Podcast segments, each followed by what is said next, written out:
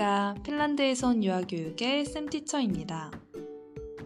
답은 무조건 임용이다. 유아교육학과 전망은 안 좋지만 취업은 잘 된다. 최근 인터넷에서 유교과 학생이 올린 듯한 글을 읽었습니다. 그리고 작년 10월 인상 깊었던 기사 제목은 직원 부족으로 헬싱키 어린이집에서 집으로 보내진 아이들입니다.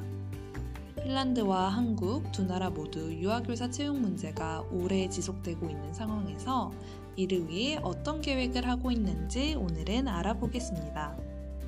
핀란드 정부에서는 수준 높은 유아교사 부족에 대한 해결책을 보다 포괄적인 방식으로 도시, 정부, 대학 간의 긴밀한 협력을 제안했습니다.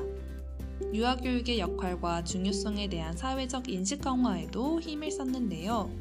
구체적인 조치는 현장에 있는 교직원들의 지속적인 학습 지원입니다.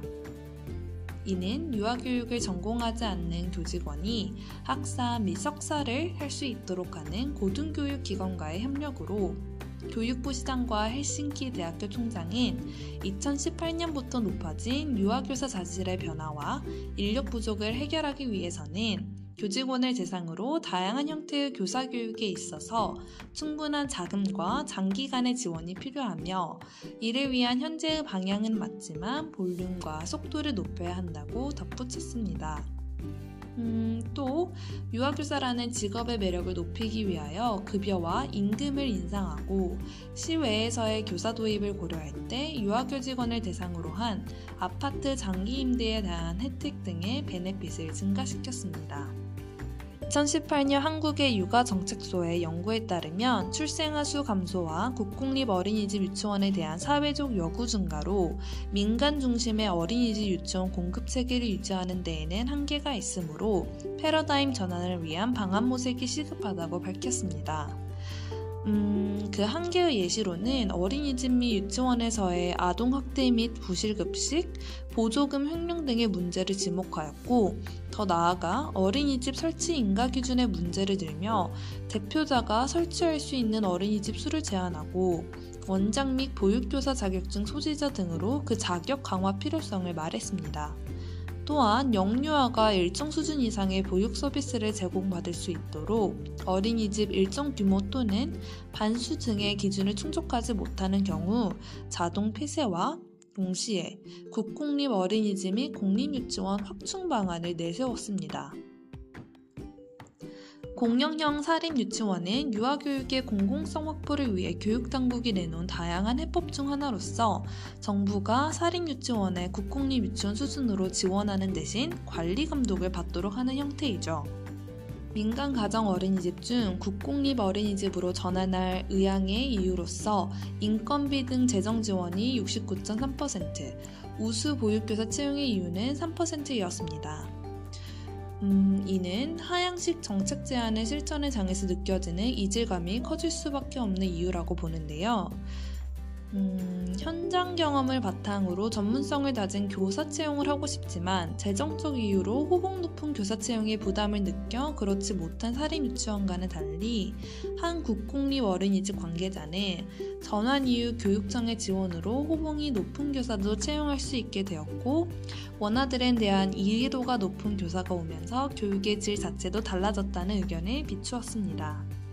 민간 중심의 어린이집 유치원 공급 정책을 펴왔던 정부가 공공성이 높은 국공립 어린이집 유치원의 확충 정책을 추진하기 전에 이러한 체계를 유지하는데 한계가 될 수밖에 없었던 전 정책의 원인, 그리고 국공립 못지않게 최고의 보육과 교육을 위해 노력해온 사립 민간 유치원과 협력하여 더 나은 최선의 유아교육에 기여할 수 있는 긍정적인 새로운 방안 및 제안은 없어서 아쉬웠습니다.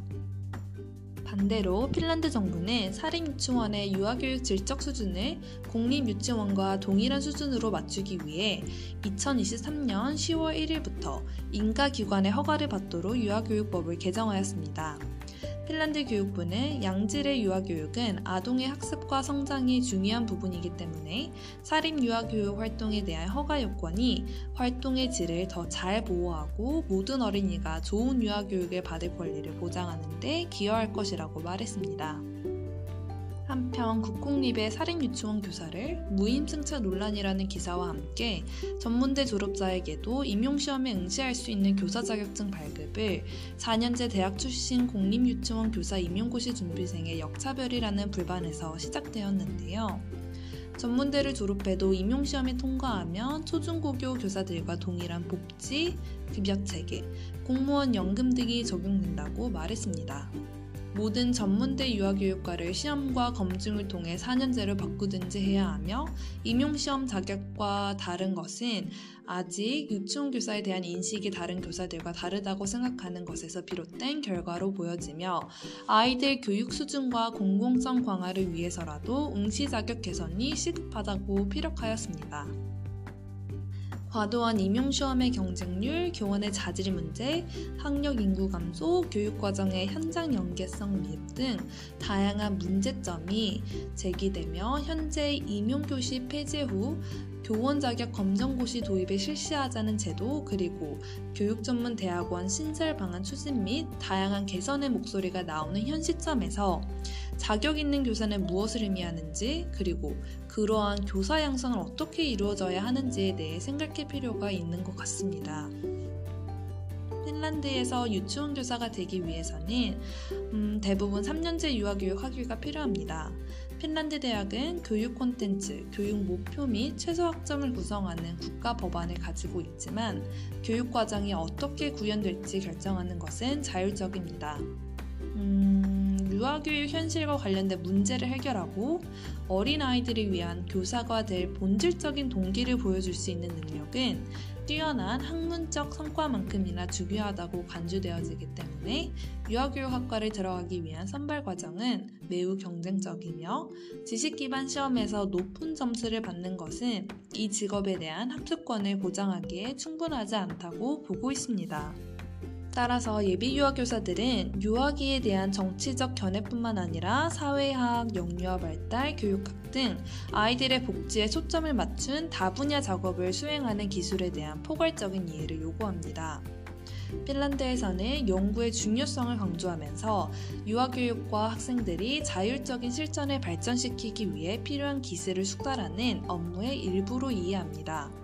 이는 연구 결과과 어, 교육학적 실습에 통합될 가능성을 높이고 학생들이 신뢰할 수 있는 과학적 출처에서 새로운 지식을 계속 찾도록 장려하며 업데이트된 이론적 접근 방식뿐만 아니라 교육에 관한 토론에 직접 참여하고 현장에서 이론을 기반으로 한 전문 커뮤니티를 개발하기 위해 교사를 지원하고 있습니다. 한페레 대학교 줄리에네 교수님, 핀란드 시스템은 사회 정책 조정, 예비 및 현직 교육자를 대상으로 한 교사 교육, 교육 시설에 대한 투자 및 연구에 대한 지속적인 후속 조치의 필요성을 보여주며 또한 어린이집의 일상생활에서 시행되는 관행, 특히 놀이 기반 및 현상 기반 학습은 다른 국가에서 어린이의 학습 참여와 주체성을 향상시킬 가능성을 반영하는 참고자료 역할을 한다고 하였습니다. 음, 새로운 놀이 중심 교육 과정 및 국공립 확대의 출발점은 유아를 위한 질 높은 교육을 제공이었습니다. 그리고 그 뒤에는 교육자의 전문성과 연결되어 바라볼 수 있는 기관의 문제, 임용의 필요성, 유아교육의 질 등 여러 이슈에 대해 생각해 볼 수 있었습니다. 표준화된 지침, 자료, 그리고 교육학을 국가 교육개발 및 성장을 위한 솔루션으로 지원하는 현 상황에서 어린이의 전체론적 발달과 광범위한 학습 경험을 향상시킬 수 있는 방법에 대한 명확한 이해를 핵심으로 단기간의 효과가 아닌 장기간의 발전을 고려하여 핀란드와는 다르게 유아교육 발전에 있어서 작은 비중을 차지하는 과학적 연구를 기반으로 한 수준 높은 교사교육 발전의 중요성에 대해 함께 고민해 보면 좋겠습니다. 감사합니다.